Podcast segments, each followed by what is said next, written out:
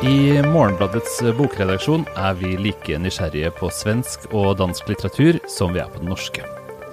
Nesten hver uke anmelder vi en bok fra et av nabolandene som ikke er oversatt. De siste par ukene har de svenske forfatterne Agnes Lidbeck og Marit Kapla blitt lansert i Norge. Begge ble anmeldt hos oss i fjor, da de utkom på svensk. Denne uken har kulturredaktør Ane Farsetås lest en bok hun mener er årets nordiske gjennombrudd. Den kom fra Grønland. Hun har lest den på dansk. Den har tittelen 'Blomsterdalen' og er skrevet av 30 år gamle Niviak Korneliussen. Årets nordiske gjennombrudd må vi selvfølgelig snakke om i eh, denne ukens eh, utgave av eh, Morgenbladets bokpodkast. Jeg heter Bernhard Ellefsen, er bokansvarlig i avisa. I andre enden av telefonlinja er Ane Farsetås, som skal forklare og fortelle. Hei, Ane. Hei, Bernhard. Ja, det er hyggelig å være her når man kan være litt sånn begeistret. Ja, du er ikke litt begeistra. Du er 12 500 tegn begeistra denne uka.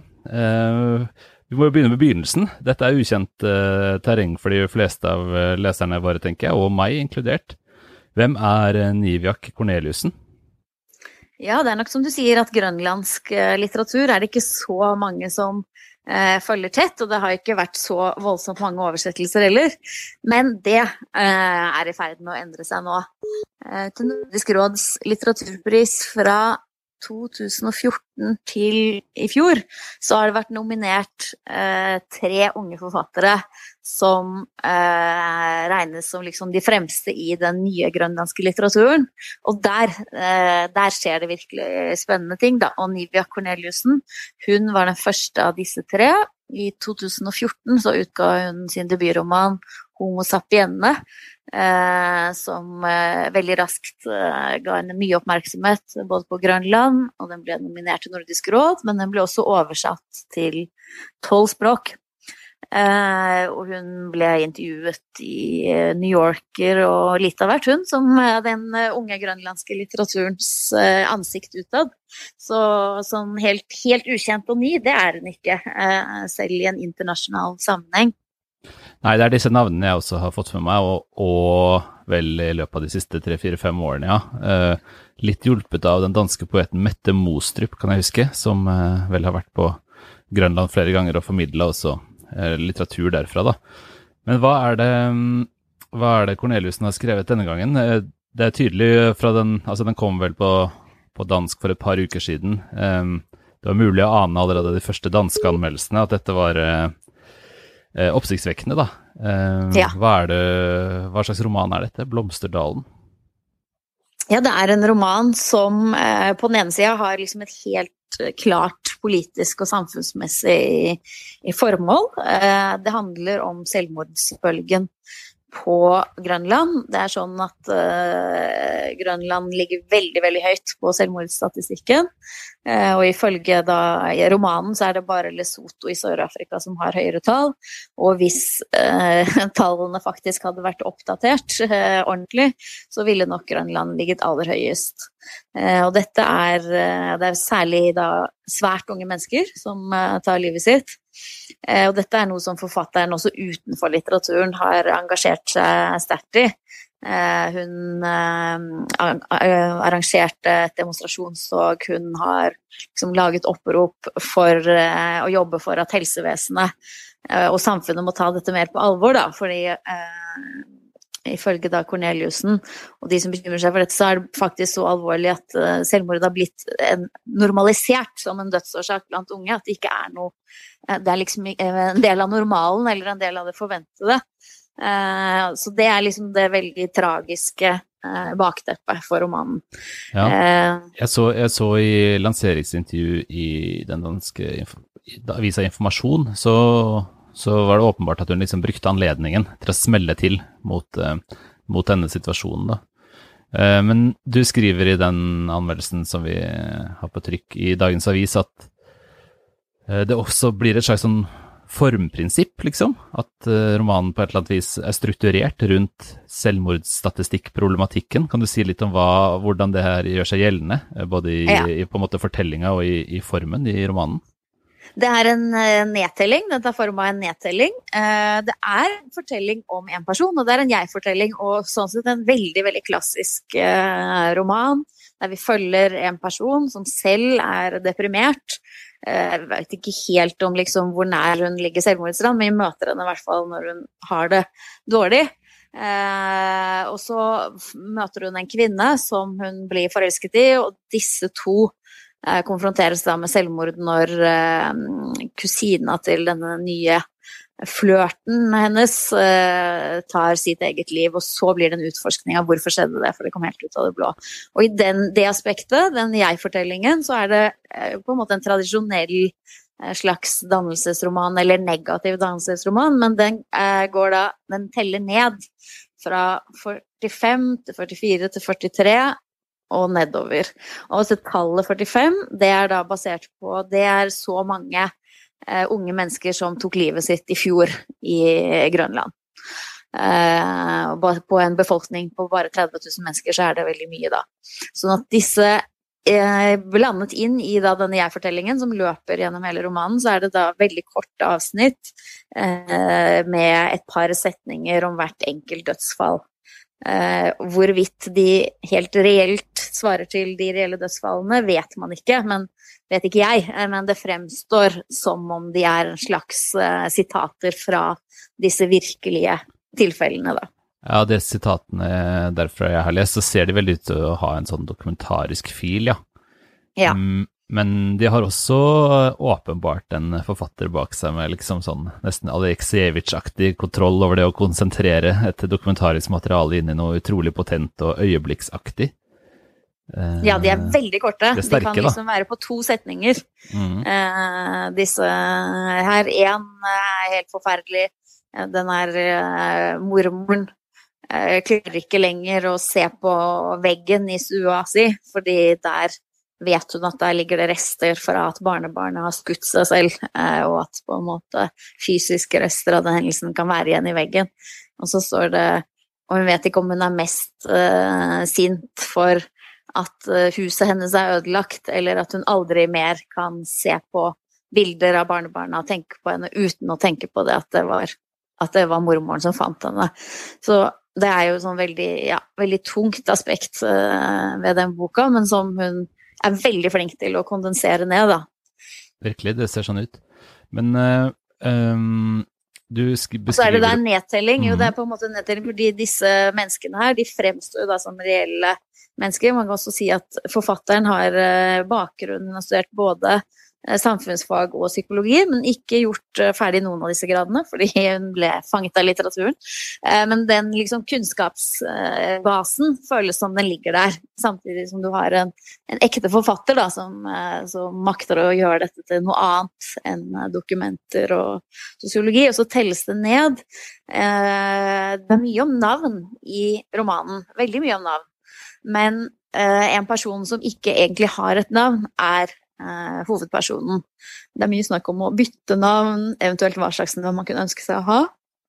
Men det er et spørsmål om hun har et navn, eller om hun blir et tall. Et av disse 45 tallene. Dette med navn peker jo også inn i en annen tematikk i romanen som gjør den eh, ekstremt aktuell i vår litterære samtid, eh, ser det ut til. Eh, fordi at en av bikarakterene blir avslørt å ha et, eh, et danskklingende navn. Eh, ja. bak sitt uh, grønlandskklingende. Og det er jo en, uh, åpenbart en spenning i romanen.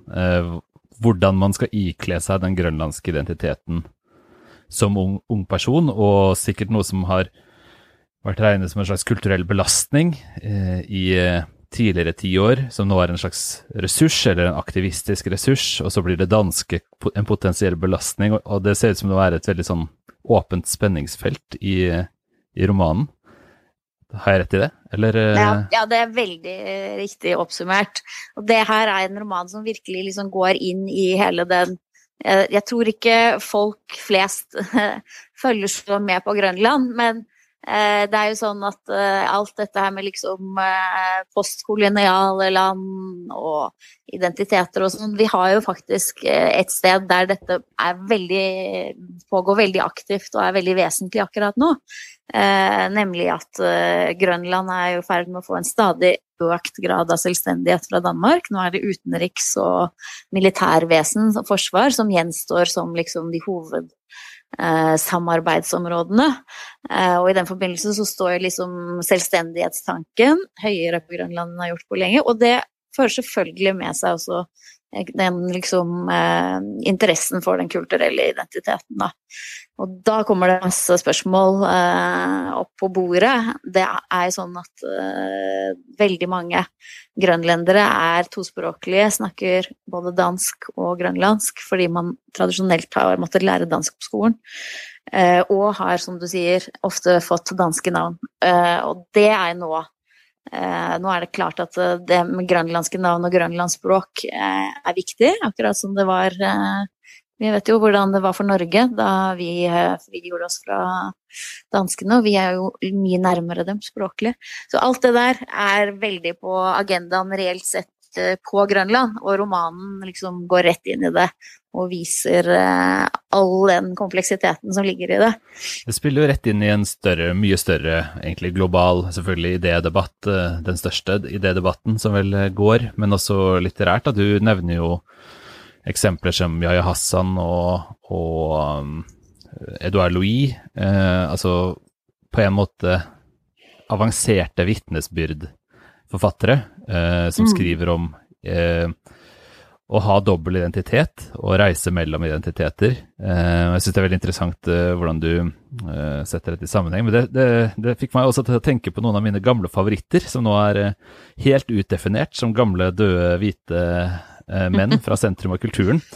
Men du har et langt sitat som er en slags sånn liten sånn battle, utveksling, replikkveksling om om grønlandsk identitet, og hvordan den både kan utnyttes, og hvordan den eh, blir et, et, liksom noe man kler på seg for å være aktivistisk nok, eller, eller uh, woke nok, da.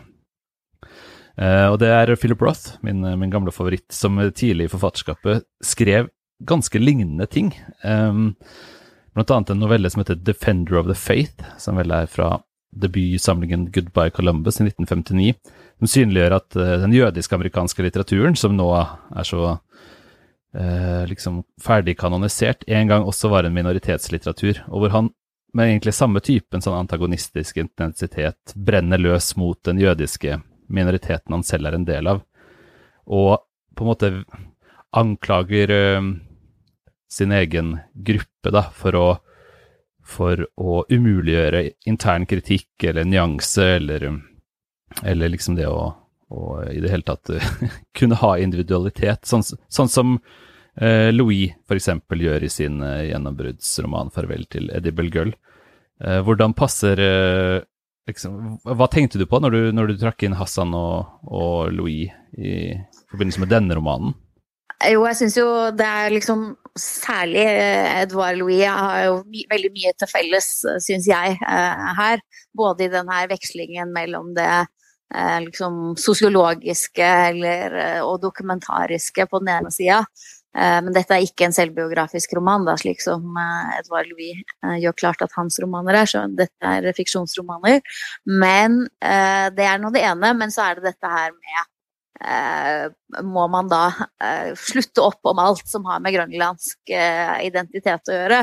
Og der er jo Niviak Korneliussen og Sorine Stenholt og de andre unge forfatterne på Grønland de er veldig lite med på dette med at man må man må slutte opp om at alt grønlandsk er flott og bra. Så der ligger det masse spenninger i det grønlandske samfunnet som denne romanen får fram veldig fint. At uh, det fins jo også Det er ikke sånn at det å dyrke egen identitet og egen kulturarv og eget språk nødvendigvis bare er positivt åpne. Det kan jo også ha konservative uh, trekk, da. Og i denne ranten her Eh, det som jeg syns er så kult med denne romanen, er, det er at uh, hovedpersonen her, hun er liksom ikke en uh, stakkars uh, helt som står for alt det gode i en ond verden, og som blir undertrykt av danskene i, i ett og alt. Hennes problemer de går på mange fronter, og hun er sint, og hun er lei seg.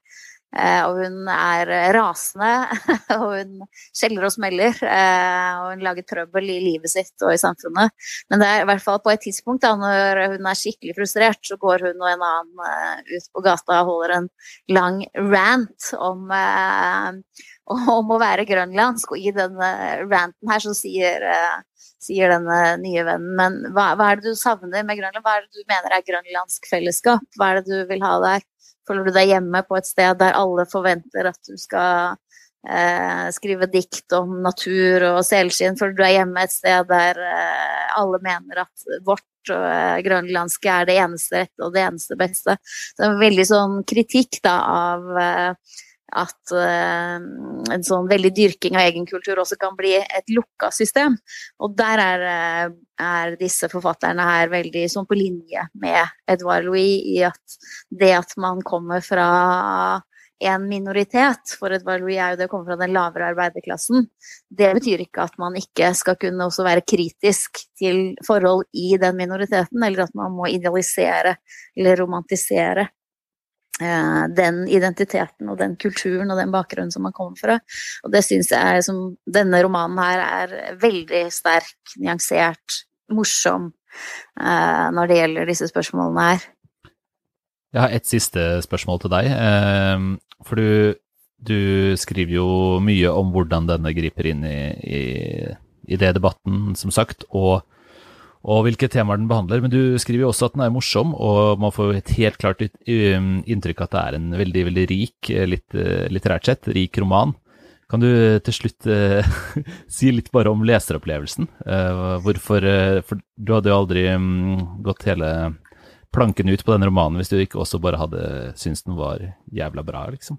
Nei, altså det er en bok som, jeg bare leste i ett med en eneste gang jeg fikk den. I debutromanen så var jo Nivia Corneliussen veldig flink til å lage liksom veldig gjenkjennelige mennesker som man kunne like og identifisere seg med, men det var en, en yngre bok, en typisk debutbok. Eh, og den hadde liksom ikke dette større perspektivet, men hun har klart å bevare dette her med at hun har folk som er veldig lette å, og, og føle med og bli med på reisen til, med eh, en mye mer analytisk eh, grunnholdning, mye mer spenn, eh, mye mer eh, vitsing og humor, masse referanser i ulike retninger, både til horrorfilm og zombiefilm, men også til høylitteratur eh, av mange slag. Eh, så det kom, liksom, det kom hele tiden noe å, å engasjere seg i, og det er også en bok som på mange måter du får lyst til å undersøke ting som ligger utafor bokas eh, Eller som, det, som, den peker mot, da. Mm. Sånn at hun går inn på en bar i Danmark, spør om passordet på uh, baren. Ja, de ser litt på henne og bare sånn Ja, det er grønlender-Steve. Det står ikke i boka hva det betyr. Vet du hva det betyr? Jeg, vet, jeg har bodd i Danmark, så jeg vet at Steve betyr dritings, i hvert fall. Dritings. Så det er dri full som en grønlender. Mm. sant? Det er klart nedsettende. Når du leser romanen, så trenger du ikke tenke noe mer over det. det ok, det er noe nedsettende med noe som danske bruker. Men så kan du eh, slå opp da og lese. Ok, dette er en svær diskusjon. Ordet ble tatt inn i en dansk ordbok i 2017. Eh, ble en kjempediskusjon om eh, hvorvidt det er riktig å ta inn ord som ja, de blir brukt, men ja, de er også nedsettende og blir brukt negativt. Og eh, sånne ting da, ligger der hele tida. Eh, masse sånt uh, som Det som er gøy med å lese den, er at du kan lese den rett fram som en engasjerende fortelling om disse menneskene, men du kan også finne masse å, å lete i og forske i og lese videre om. Mye annen litteratur uh, den snakker med. Rett og slett for en helhjertet anbefaling av Niviak Corneliussen uh, sin roman 'Blomsterdalen'. Gjør vi ikke det? Det gjør vi.